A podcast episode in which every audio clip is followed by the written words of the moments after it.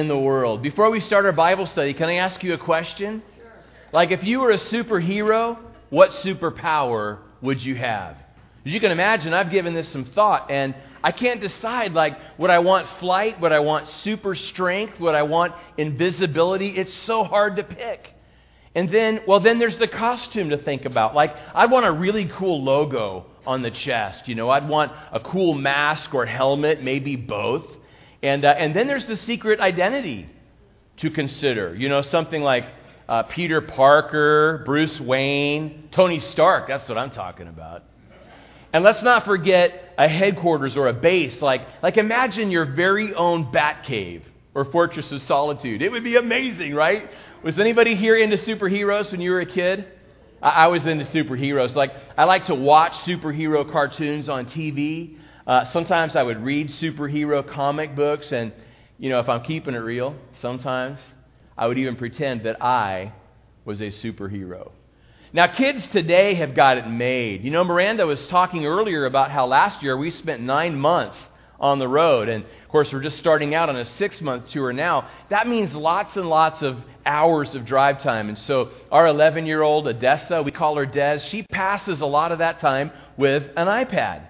And uh, that's just why I say kids today have it made because between their cell phones and their tablets and their gaming systems, I mean, they're never more than one click away from being able to pretend to be almost anyone or to do almost anything. But when I was a kid, if I wanted to play superhero, mom did not hand me an iPad. She handed me a tattered old bath towel and a safety pin. I'd wrap that towel around my shoulders, and mom would help me get it pinned up tight, and hours of fun would follow. Now, kids today would get like five minutes out of that.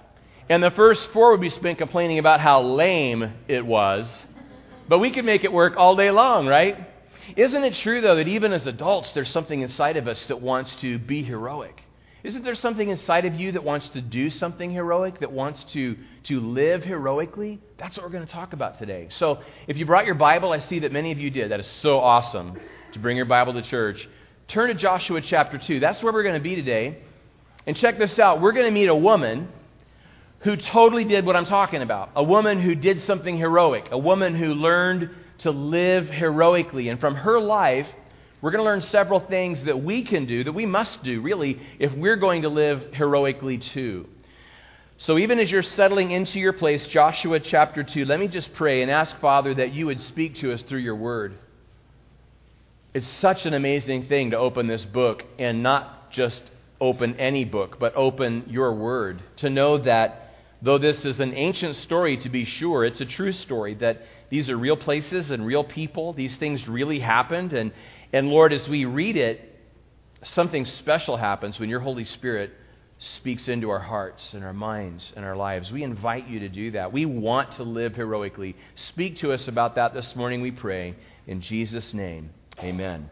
Well, if we're going to live heroically, the first thing we've got to do is we've got to let go of the past. So look at Joshua 2, verse 1. Now Joshua, the son of Nun, sent out two men from Acacia Grove to spy secretly, saying, Go, view the land, especially Jericho. So they went and came to the house of a harlot named Rahab and lodged there. Now, this is a generation after the Exodus. If you haven't read the book, you've seen the movie, right? The, the Ten Commandments with Charlton Heston. Maybe you went the animated route and saw The Prince of Egypt. The point being that this story takes place right after that story.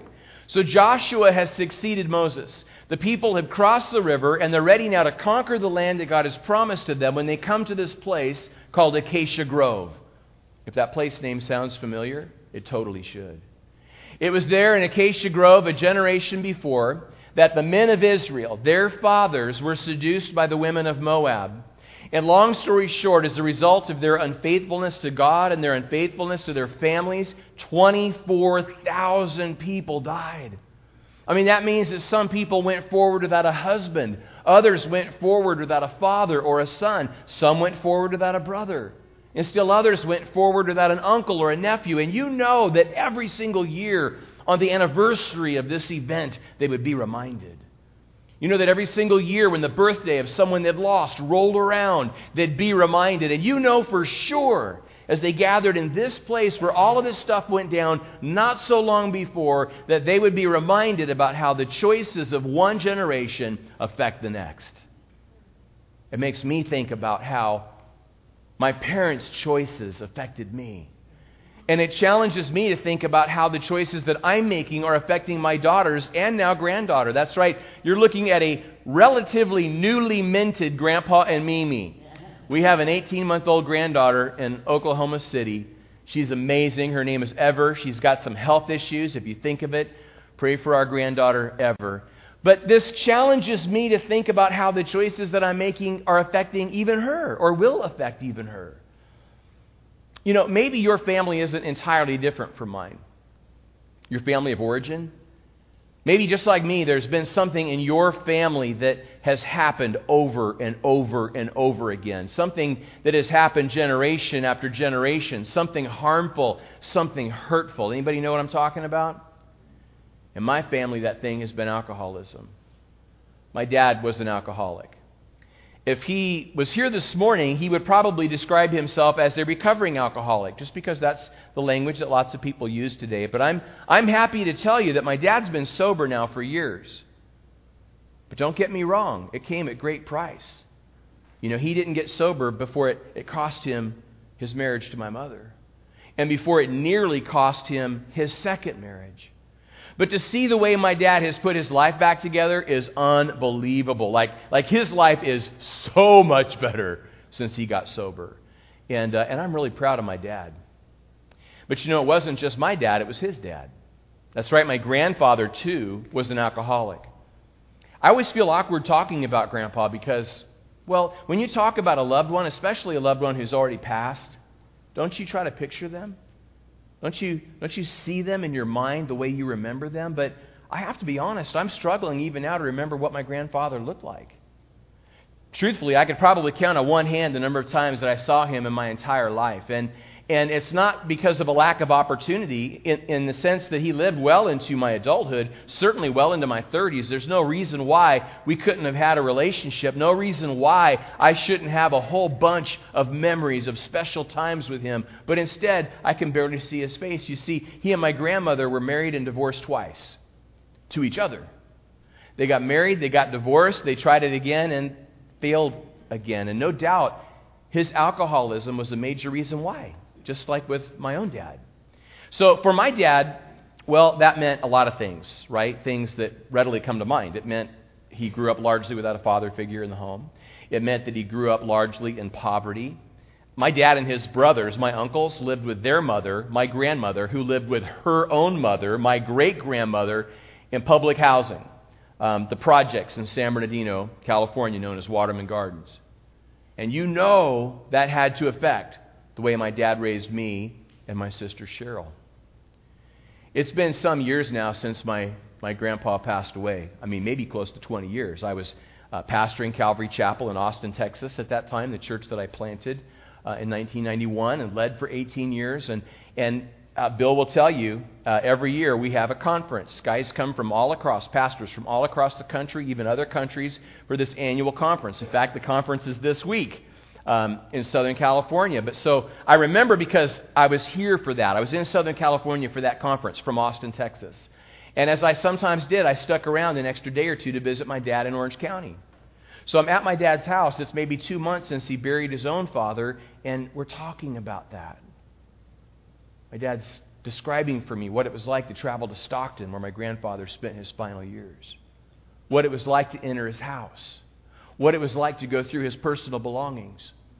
And just then, my dad asked me if I would wait right there while he went in the other room. And he came back just a short time later. He was carrying a box. I want to talk a little bit about this box because, well, I have one just like it. And I'm guessing some of you do too. Do you have a box? It could even be a drawer, but a special place where you put keepsakes, mementos, things that you want to hang on to, things that you've taken with you from one living space to the next. Can you relate to that? Mine is a small wooden box that says San Diego on the front. I got it when I was a kid on a field trip to San Diego. And inside that box is my high school class ring, some coins I've picked up um, in travels around the world, a couple real cool rocks, you know, and some odds and ends. But, but so I have that box. I have to admit, I haven't seen it in like three years. That box is in a storage unit in Austin, Texas. But I know it's there. But you can relate. You have a box like that, some of you? So Grandpa had one of these boxes.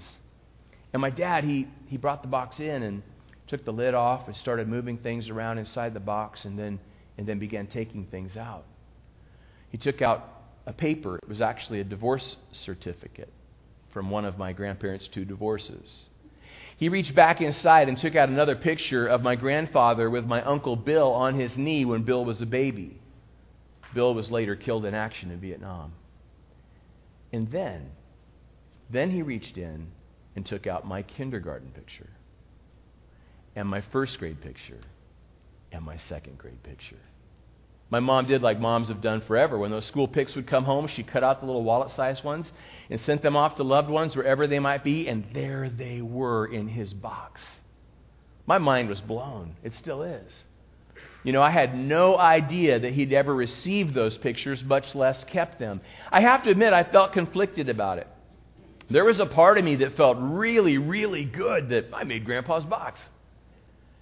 And then there was another part of me that felt really, really bad.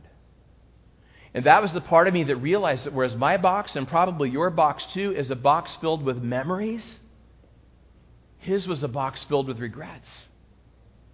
His was a box filled with reminders of all the things that he'd had but lost all the things that he might have enjoyed right up until the end of his life, but instead didn't get to enjoy at all. And so, whether we're talking about my grandfather's story or whether we're talking about the backstory to Joshua chapter 2, it's a reminder that there has to come a time in our lives when we say, enough is enough. That it doesn't matter what's happened or how many times it's happened or how long it's happened or whether we ourselves have struggled in the same way as I have that we get to say it stops here, it stops now, it stops with this generation, it stops with me. Can you feel the mood in Acacia Grove? Another similar observation has to do with the spies. You see it there, how, how two spies were sent. And this too takes us back a generation, doesn't it? Because Moses sent spies as well. Moses sent 12 spies. And if you know the story, you know that 10 of those spies came back uh, with a negative report, right? Ten guys came back and they're like, there's no way we can take the land. Like, I don't care who God says we are, I don't care what God says we can do, there's no way we should even try. And two guys came back with a positive report. One of those was Joshua, by the way. And they're like, oh, we still got this. Like, we're exactly who God says we are. We can do exactly what God says we can do. Why are we wasting time having this conversation? We should be taking the land right now. Sadly, as is often the case, even in a community of faith like a local church, the negative voices carried the day. And as a result, an entire generation was doomed to die in the wilderness. Their sentence 40 years with time served. For the best part of 40 years, they would wander through the desert, waiting for everyone of a certain age to die. That's a lot of funerals. I mean, we can do the math. If there were 1.2 million adults, and that's a conservative estimate, and if they used every single hour of daylight to bury people, we're talking about funerals year after year, month after month, week after week, day after day, like seven or eight times per hour. They were burying someone. And you know that every time another body slid beneath the sand, they would be reminded about what happens when we listen to the wrong voices. When we listen to anyone who says anything other than what God says about who we are and about what we can do. Has that been your experience in life? You know, as we travel around the country and talk to people, we hear stories about people who feel like that's been their whole life. Like for as long as they can remember, they've been told a negative story about themselves from the people around them. For you, it could have been a parent or a sibling, it could have been a, a teacher or a coach a youth pastor, a Sunday school teacher. In your adult life, it could be someone that you work uh, with or someone that you work for. It could even be your spouse. But for as long as you can remember, you've been beat down by the words of someone who says something different than what God does about you. And if that's been your experience, I'm so sorry. That can be really hard to overcome. Isn't it true, though, that our biggest problem probably isn't with the story they tell us about us, but with the story we tell ourselves? You know how it goes. It sounds like this inside our head like, I'm not enough. I'm not handsome enough or beautiful enough. I'm not tall enough. I'm not attractive enough. I'm not athletic enough. I'm not intelligent enough, educated enough, trained enough, cool enough, spiritual enough. It's one more of those things where there has to come a time in our lives when we say, enough is enough. When we say that going forward, we're not going to listen to anyone, even if it's us. We're not going to listen to anyone who says anything other than what God says about who we are and about what we can do. Can you feel the mood in Acacia Grove? Well, with that backstory, let's rejoin the narrative. It says that these spies were sent to gather intelligence, especially of the city called Jericho. Now, if you Google Jericho, a website will come up where they claim that Jericho is one of the oldest continuously inhabited cities in the world. And on an Israel tour, you'll often visit Jericho. I did many times, leading groups from Calvary Austin. Um, of course, what we're most interested in is what it was like in ancient times, right? So, so maybe I should point out that Jericho was heavily fortified with not one, but two walls around the city. Apparently, the king of Jericho had promised voters that if elected, he would build a wall and Moab would pay for it. So up the wall went. Now, I mean, whatever you think of walls in modern times, and that's not even what I'm what I'm talking about here now. In ancient times, it really was a matter of security. In the ancient world, in ancient Jericho, a wall was the difference between a good night's sleep and getting killed in your sleep. Your wife raped, your kids taken as slaves. That's the world they lived in. So they had not just one wall, but two. And in fact, what would often happen, and what happened in Jericho, is that if you built a wall and you ran out of space, what do you do? You build a second wall. And in the space between the walls, suburbs.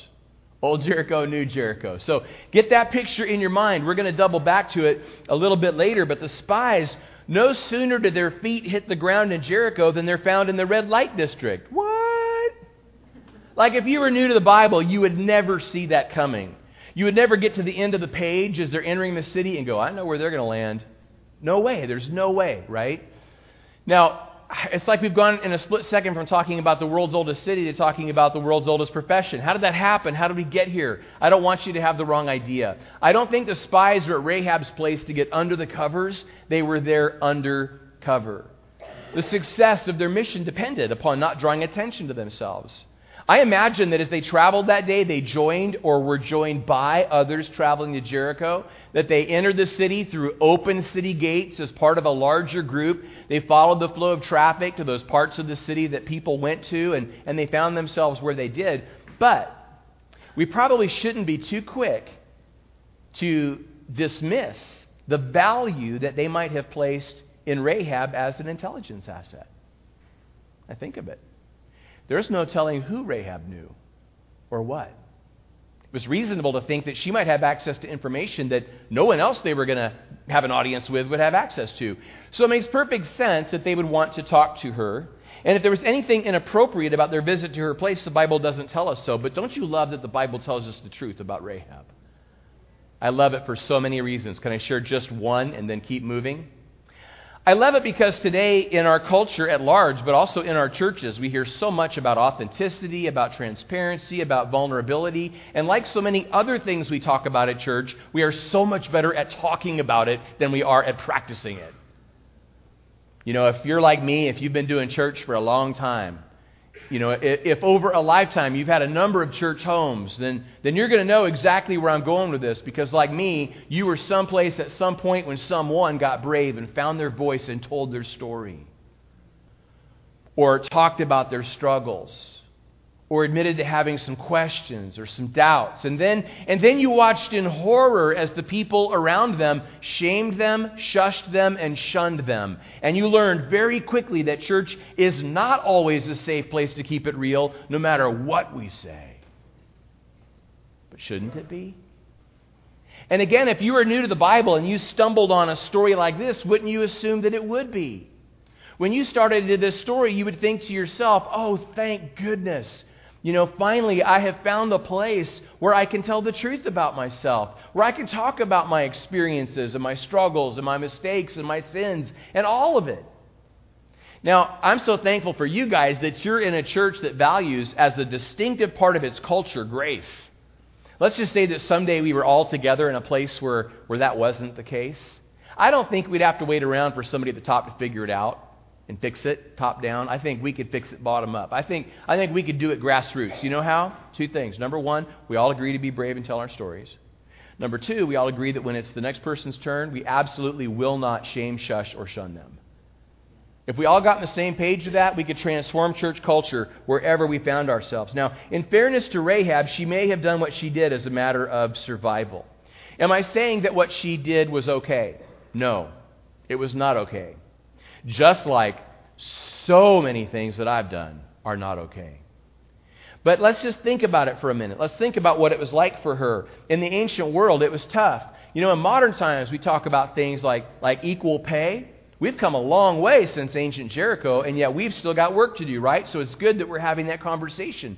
But if you were a woman in ancient Jericho and you weren't married and you didn't have family helping with you with your financial needs, you know, meeting those needs that you had, you were in a world of hurt. You were in a struggle to survive. It's not like Rahab could just put on her career hat and reinvent herself.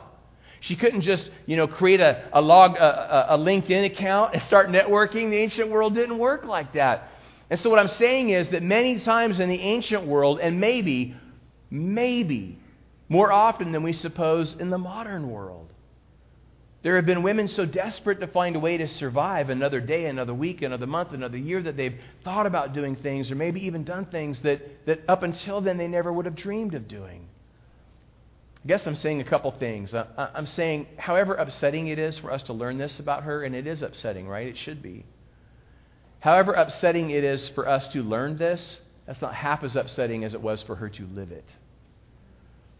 And the other thing I'm saying is that aren't we learning that life is so much better when we take even five minutes to put ourselves in someone else's shoes before we decide that they don't matter, that they don't count, that they don't have value, or that we know everything there is to know about what they're doing or why they're doing it because we don't.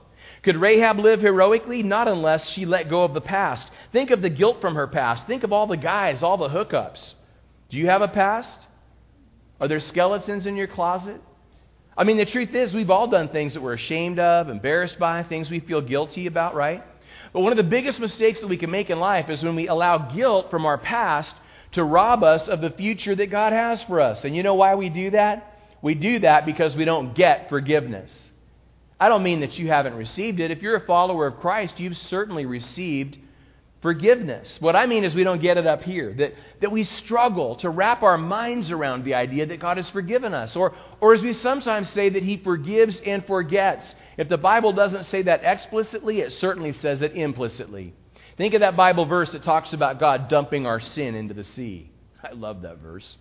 In fact, I want you to get a visual in that verse right now. I want you to imagine that God, at this very moment, is rounding up all of my sin. That's right. God is rounding up every sin that Alan Rigg has ever committed. Make yourselves comfortable. This could take a while. We're waiting. We're waiting. It's awkward, I know. It's my sin. Okay, he's got it. Now, he's dumping my sin into the Mediterranean Sea. I want you to picture the storm surge like beaches all around the Mediterranean, are disappearing. Coastal cities are being flooded with water as my sin is sinking into the deep, dark depths of the Mediterranean in a field of bubbles. Finally, it hits the seabed, sending silt in every direction that only slowly settles until finally my sin is covered. And no one can see it or find it. And no one's ever going to dredge it up. Not even God Himself, because He promises not to.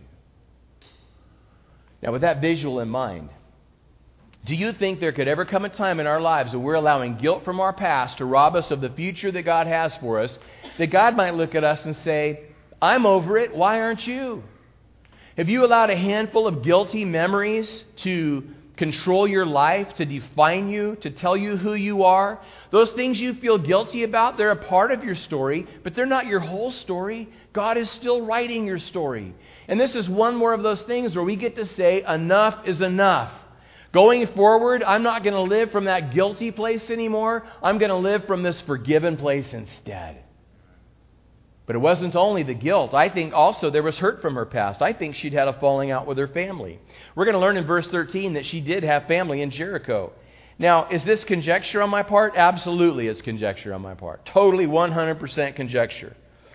But is it not at least possible that if she was living the life that she was, if, if, as best we can tell, they weren't helping her financially, if, as best we can tell, they were doing nothing to rescue her from the life that she was stuck in, is it not at least possible that they'd had a falling out? That she was hurt, that they were hurt, that there was more than enough hurt to go around? There usually is. Have you been hurt? Is there anger? Is there bitterness? Is there resentment flowing like an undercurrent in your life? Truth is, we've all been hurt. And you know why hurt from the past robs us of the future that God has for us? Because we don't give forgiveness. So guilt robs us because we don't get forgiveness. Hurt robs us because we don't give it. You've heard that saying, right? Hurt people, hurt people. You guys ever heard that? It's really true, isn't it? Here's what you and I do. When we're hurt, this is our postures like this. Like, like you know, you hurt me. No, I'm not going to forgive you. You owe me. You owe it to me to to like be miserable for a really long time. Like, you owe it to me to be miserable for the rest of your life, you know? It gets so bad, we're laying awake in bed at night. We're not counting sheep. We're telling ourselves stories like this, like, oh, I hope I never see them again. Well, I hope I do, because I've got a thing or two to say to them. What if I ran into them like at the hardware store, the grocery store? I'd act like I didn't even know them. That'd be good. Well, no, because I got these zingers I've been working on, so I'd have to acknowledge them. So I'd go up to them and I'd say this, and they'd be speechless. It'd be awesome. Well, no, because they got more zingers, so they'd have to respond. So I'd say this, and they'd say that, and it'd be really stupid, and so then I'd follow with this. Meanwhile, here they are at home. I mean, they don't even know we're thinking that stuff. Or worse, they know and they totally do not care. This is why we say that forgiveness is a gift that we give ourselves. When I forgive the person who's hurt me, I effectively end any control that they have over my life. Now, if you've been hurt recently or deeply, I know the question you're going to text at the end of the sermon Who are you and who invited you? I can see it coming now. Because it feels insulting. It feels hurtful. It feels like being wounded all over again when someone who doesn't know, when someone who doesn't get it tells you that you need to forgive. Maybe it would help if I differentiated between two things because I'm talking about one and not the other. I'm talking about forgiveness, not reconciliation. Reconciliation takes two. For that reason alone, it's not always possible. Now, you'll hear that in church. Can I add something you won't hear as often in church? Not only is reconciliation not always possible, but it isn't always, not 100% of the time, is it desirable. Think about my dad in recovery. There were people that he probably didn't need to hang around with. For those of you that have heard Miranda's story of uh, escaping domestic violence, for her and for our daughter Odessa, reconciliation would not even have been safe. But while it takes two people to reconcile, it takes one person to forgive. You can, I can, all by ourselves, decide to let go of past hurt, to let go of this sense that someone owes us. Now, I know, I know that you might be thinking this. You might be thinking, yeah, but if I forgive them, I'm saying that what they did wasn't wrong. I'm saying that what they did didn't hurt. No, you'd be saying no such thing. You know what you'd be saying? You'd be saying what you did was wrong, what you did did hurt, but holding this relational IOU over your head is tearing me up, so I'm tearing it up. I refuse to lose even one more day of my life to this feeling of angst that I have lived with 24 7 for as long as I can remember over this unresolved relational thing. Guys, this is one more thing where we get to say, enough is enough. You know, have you, have you allowed a handful of hurtful memories to define you? To control you, to tell you who you are. Those things that you feel hurt about, they're part of your story, but they're not your whole story. God is still writing your story. And so it's one more of those things where we get to say that going forward, we're not going to live from this hurt place anymore. We're going to live from this forgiving place instead. And so to live heroically, we have to let go of the past. The second thing, and I promise we'll pick up our pace, is that we have to face our fears. Will you look with me again at Joshua 2? Picking it up in verse 2, it says, And it was told the king of Jericho, saying, Behold, men have come here tonight from the children of Israel to search out the country. So the king of Jericho sent to Rahab, saying, Bring out the men who have come to you, who have entered your house, for they have come to search out all the country. And then the woman took the two men and hid them. So she said, Yes, the men came to me, but I did not know where they were from. And it happened as the gate was being shut when it was dark that the men went out. Where the men went, I do not know. Pursue them quickly, for you may overtake them. But she had brought them up to the roof and hidden them with the stalks of flax which she had laid in order on the roof. And then the men pursued them by the road to the Jordan to the fords. And as soon as those who pursued them had gone out, they shut the gate. So the spies had been followed, they'd been found out. Could Rahab live heroically? Not unless she faced her fears. Fear is such a universal thing. I mean, when I talk about it, I'm talking to everybody, right? It affects all of us to some degree, on some level. Have you guys ever seen that website, phobialist.com? It's insane. You'll have to check it out. I mean, they've cataloged over 500 phobias. It's like you're scared of stuff you hadn't even thought of yet. Is anybody here afraid of heights? Yeah, so you're not even lifting your hand all the way up over your head because that would be like too far off the ground. Um, anybody have an unnatural fear of needles? Like, nobody really likes to get a shot, but for you, that's a really bad day, a needle. What about like an unnatural fear of spiders? Like, for you, that's the real home invasion, is to find a spider. And who's, who's afraid to raise their hand in public? Okay, you pass, you pass. We've got a bunch of people that just passed. You guys can go to the lobby, wherever there's coffee to be had. rest of us have some more work to do. Um, I'm thinking about this picture of my adult daughter, Lauren. Um, so she's the, the new mom, and uh, she and her husband are um, in Oklahoma City, where he stir- serves on the staff of a church. And, and so when she was a girl um, growing up, she had this, this fear of people in costumes, which is why I thought it was a really bad idea the year that she wanted to celebrate her birthday at Chuck E. Cheese, where the whole point is to have a person in a costume come out to the table, right? So, so this picture I'm thinking about, it was taken right at that moment when the rat was stalking the birthday girl. You know, Chucky's moving in for the kill. And so Lauren has jumped up in my arms, man. She's holding tight onto daddy. I'm holding tight onto her. And her eyes, bigger than the pizzas on the table, man. It was unbelievable. I still laugh when I think about that picture. Whether it was Lauren's childhood fear of people in costumes or my nearly crippling fear of a coffee shortage, we've all got stuff that freaks us out, right?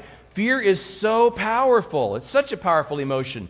Like, have you ever been so scared that you did something you wouldn't normally do? Totally done that. Or so scared that you didn't do something you normally would do? I've, I've totally done that too. Maybe that's why the most common command in the Bible is do not be afraid. Did you know that? I mean, there's a lot of commands in the Bible. But the one that appears more than any other is do not be afraid. So we'll come back to that in just a moment. But, you know, I created this physical timeline, right? Like we've been talking about guilt and hurt as being over here in our past. We usually think of fear as being over here in our future. We're afraid this is going to happen or that's not going to happen. Don't make the mistake of thinking these things are not connected. You know what I'm learning? I'm learning that in life, if I don't make peace with the past, I will almost always fear the future. And Rahab, she had every reason to be afraid. She was about to risk her life hiding the spies and lying for them, which raises an ethical issue, right? Like, was that okay? Was that not okay? We don't have a lot of time to spend on this. We're, we're racing, you know, through the text. So let me just really quick give you my take, okay? That way when you leave, you're not like, that rig guy is such a chicken. He just didn't even give us anything. So I'll give you a real quick take. I would compare what Rahab did to what people in Europe during World War II did. People who took Jews into their homes and hid them. Maybe they even built a, a, phony wall that they could hide behind. And, and then when Nazis came knocking on the door asking whether there were Jews present, they lied. They said no. They chose life saving over truth telling when it wasn't possible to do both. Two absolute moral obligations came into unavoidable conflict, and they chose the greater good, I believe, without guilt. I feel the same way about what Rahab did. Now, we could totally disagree about that and be friends, but I just at least wanted to give you my take on it. And so, you know, gosh, Rahab, she could have played it safe. We've all played it safe, right? I mean, have you ever played it safe only to regret it later? Sure, you have. Remember that time you struck out looking? And all these years later, you still think about, oh, if only I'd taken a cut at that pitch. What about that time that, like, you knew the answer, but you could not get your voice to come out of your mouth? Or that time that, you know, the one where, where you uh, wanted to volunteer, but it's like there was lead weights on your arm. You know, you couldn't lift the pencil to, to put your name on a roster. There was a time that you couldn't decide about the, the house or the car, and somebody else got it, or that other time time that you were so close to telling someone how you really felt about them. But maybe you chickened out. You never had another opportunity. You know, Rahab, she could have played it safe.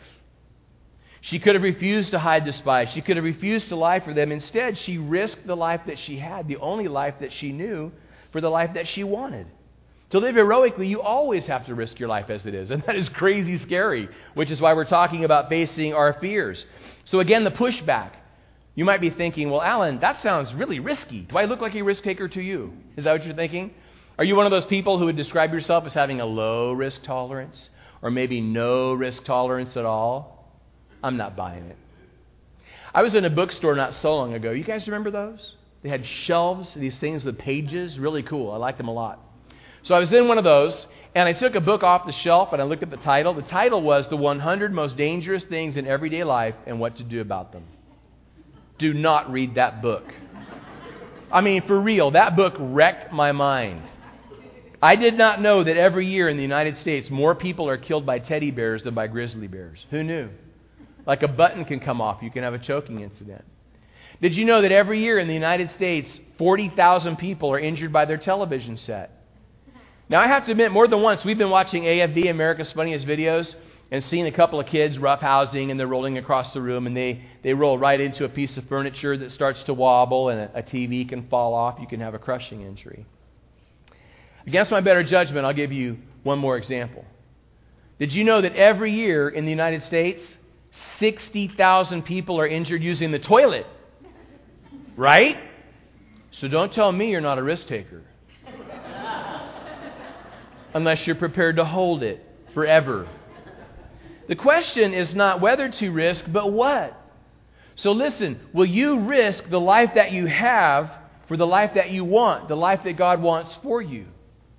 Or are you going to risk the life that you want, the life that God wants for you, to hold on to the life that you have? The idea is to face your fears. Like, what would you do tomorrow if you weren't afraid? In the verses we're about to read, um, like in verse 9, Rahab uses fear words, terror, and faint hearted. In verse 11, she uses fear phrases like, our hearts melted, and neither did there remain any courage. But you know that when you get to the New Testament and you read about Rahab, it says nothing about her fear and everything about her faith, which completely blows up what we think about heroes. We assume that heroes feel no fear, but Rahab was scared out of her mind.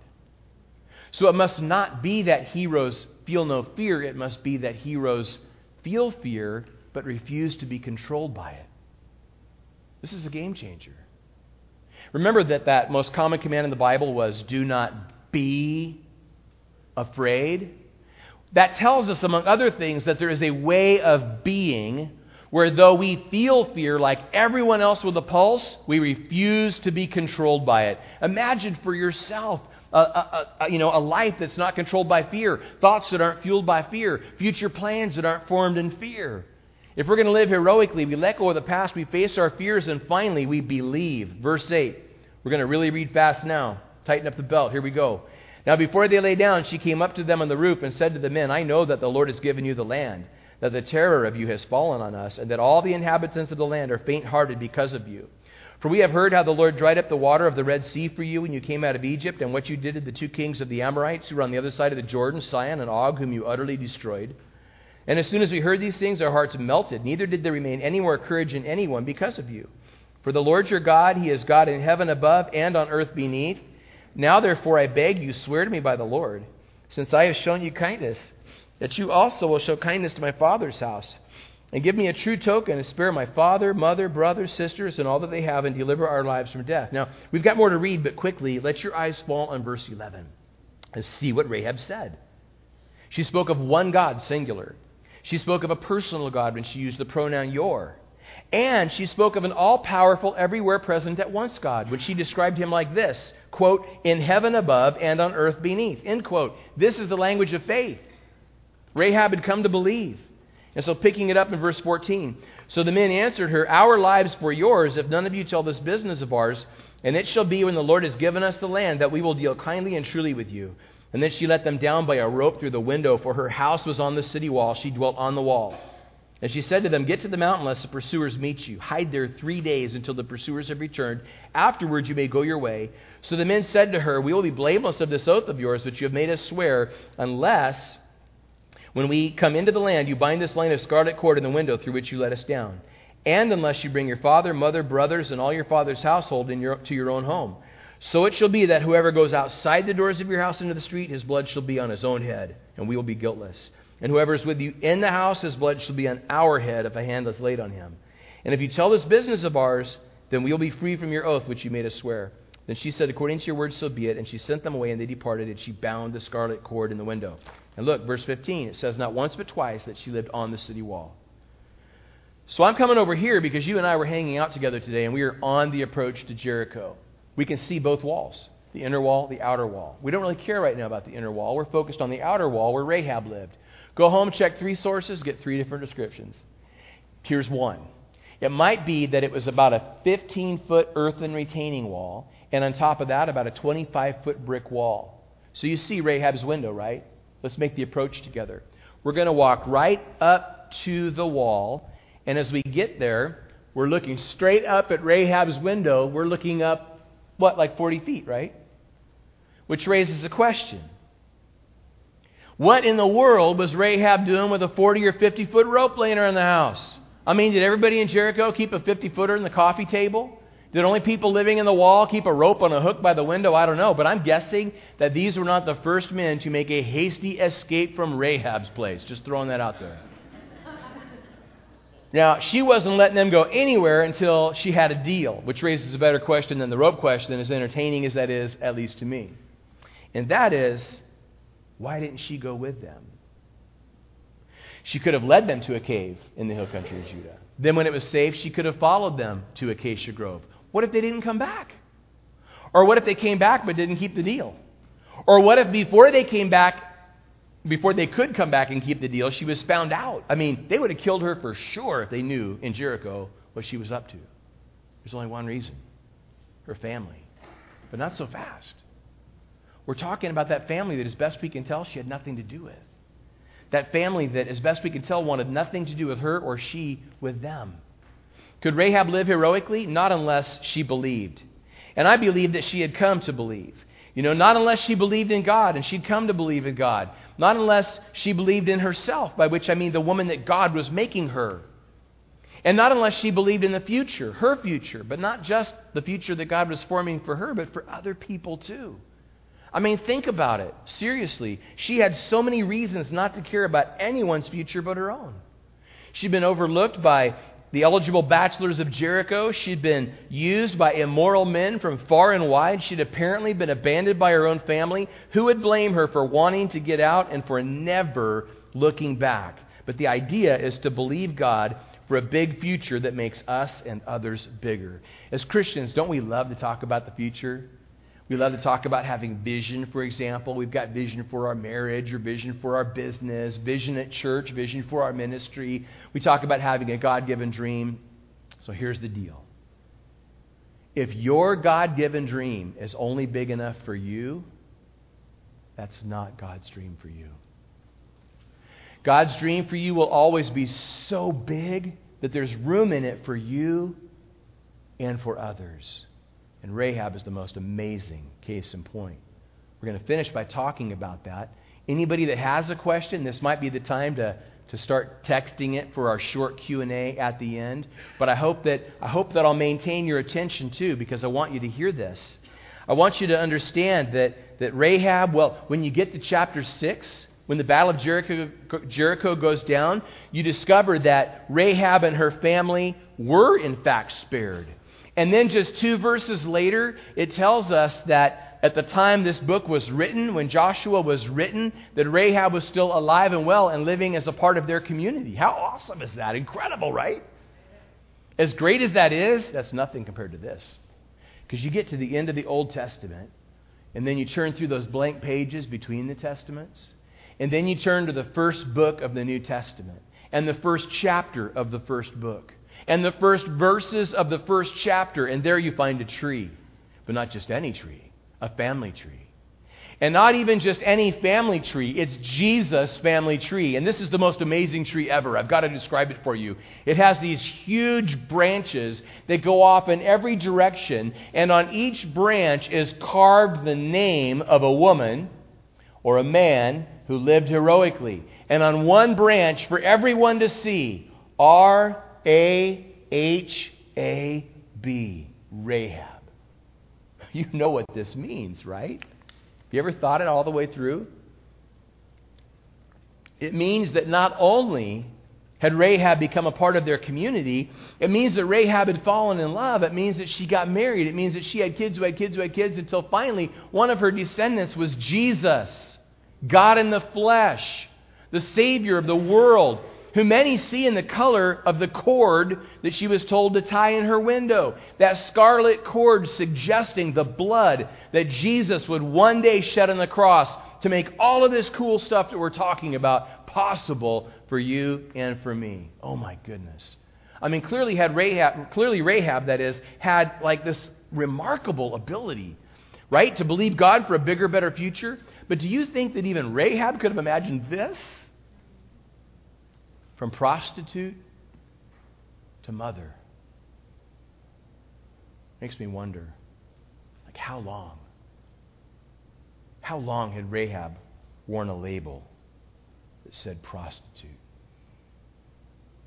And God, He just comes along and He takes hold of the corner of that label and listen, rip! And in its place, He puts a new label that says mother.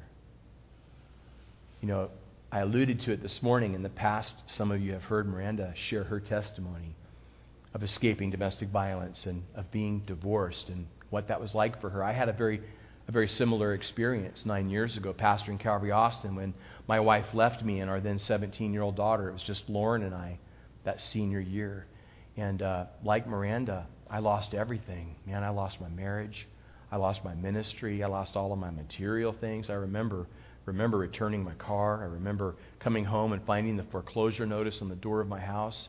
We, we both know what it's like to lose everything.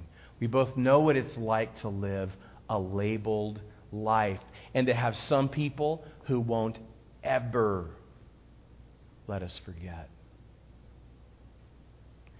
And God comes along and He takes hold of the corner of Miranda's divorced label. And listen, rip! And in its place, He puts a new label that says, wife, my wife. And He takes hold of the corner of my divorce label. And listen, rip! And he puts in its place a new label that says husband. What label do you need to hear God ripping from you this morning? Failure. Rip. Sinner. Rip. Loser. Rip. And what label do you need to see God putting in its place? You know, in just a moment, I'm going to field any questions that might come, but can I say this? Can I say that I've got a suggestion for you when you get home today. Isn't that thoughtful of me to plan the whole rest of your day for you? That's how I roll. When you get home today, I want to encourage you to find a tattered old bath towel and a safety pin. And wrap that towel around your shoulders and pin it up close and begin to live heroically as you let go of past guilt and hurt.